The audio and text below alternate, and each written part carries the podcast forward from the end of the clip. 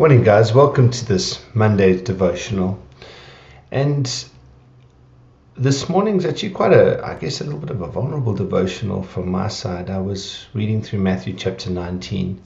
I'd like to read to you from verse 28 and just share, maybe give you a little bit of an inside line on some of Cindy and I's thinking around this text and how it's affected our lives.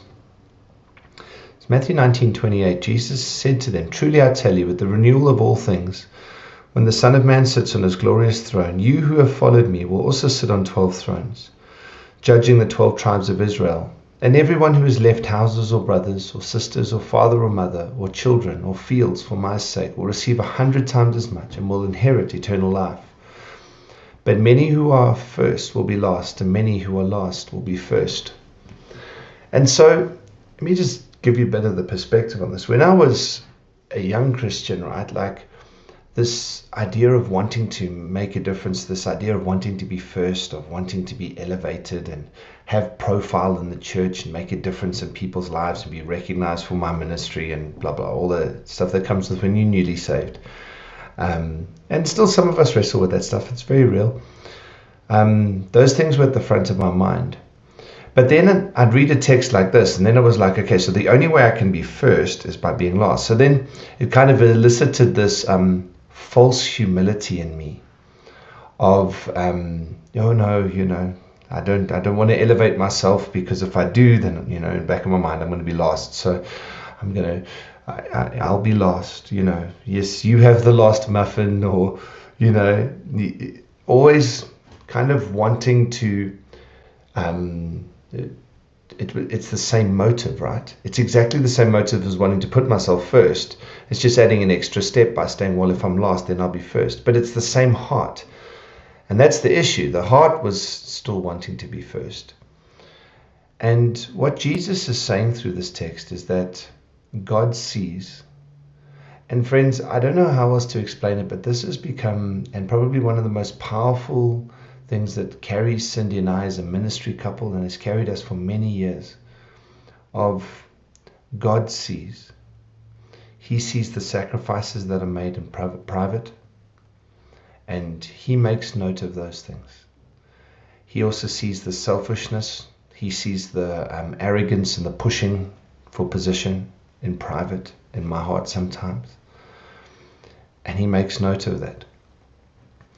And so this thing of being able to live in a world where God sees, it's amazing how I don't have to look to people to be the ones that um, are um, going to pay me back or the ones that are going to.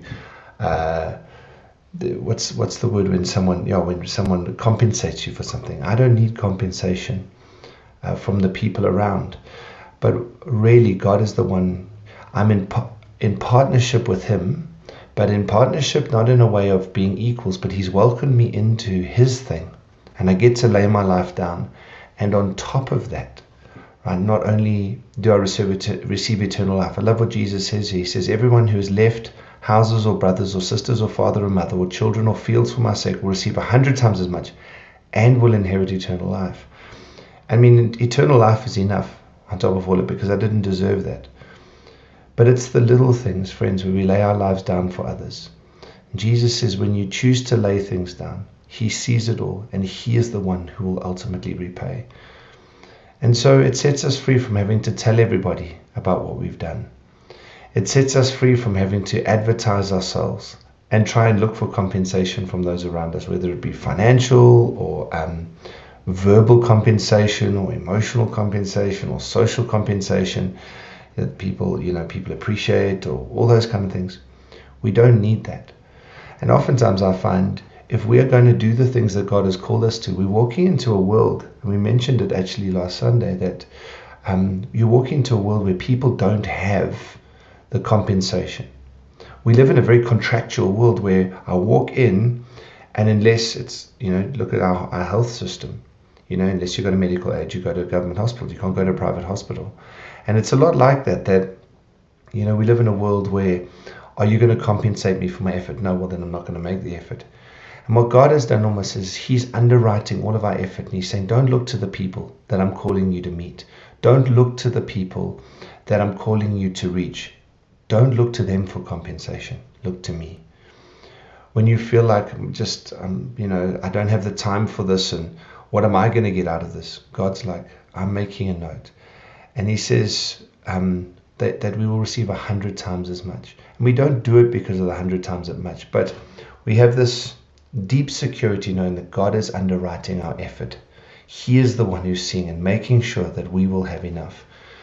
And friends, I think if we can live in that space, it sets us free to be a whole lot more generous. It sets us free to be a whole lot more gracious with our speech and um, open with our time and open with our homes and um, free with our emotion and our encouragement and all those kind of things. As we begin to walk in that stuff, it's amazing how it just creates width for those around us.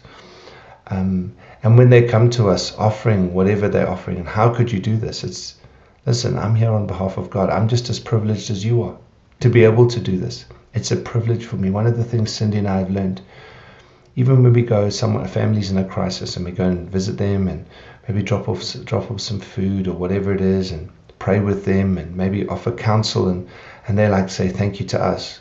We make sure most of the time, as far as possible, that we thank them. And they look at us with a strange look like, why are you thanking us? Thank you for the privilege of being vulnerable with us. Thank you for the privilege of inviting us into your life. Thank you for letting us help you. Thank you for allowing me to walk out this mission that I have with God, um, with you, and, and to be able to bless you, not from a false humility place. And friends, it's something that's incredibly precious to Cindy and I. It's something that we've walked for a long time. And if I can encourage you as well, um, to begin to start looking at our lives as lives that are underwritten by God, not looking to fight to be last so that we can be first, not looking to give away so that we can get, not at all, but that we are free to live open hearted, generous, gentle, encouraging lives that when we walk into people's lives, people are better off for us having been there, knowing always that God is underwriting our effort and our resources. I hope that blesses you and can't wait to see you on Wednesday.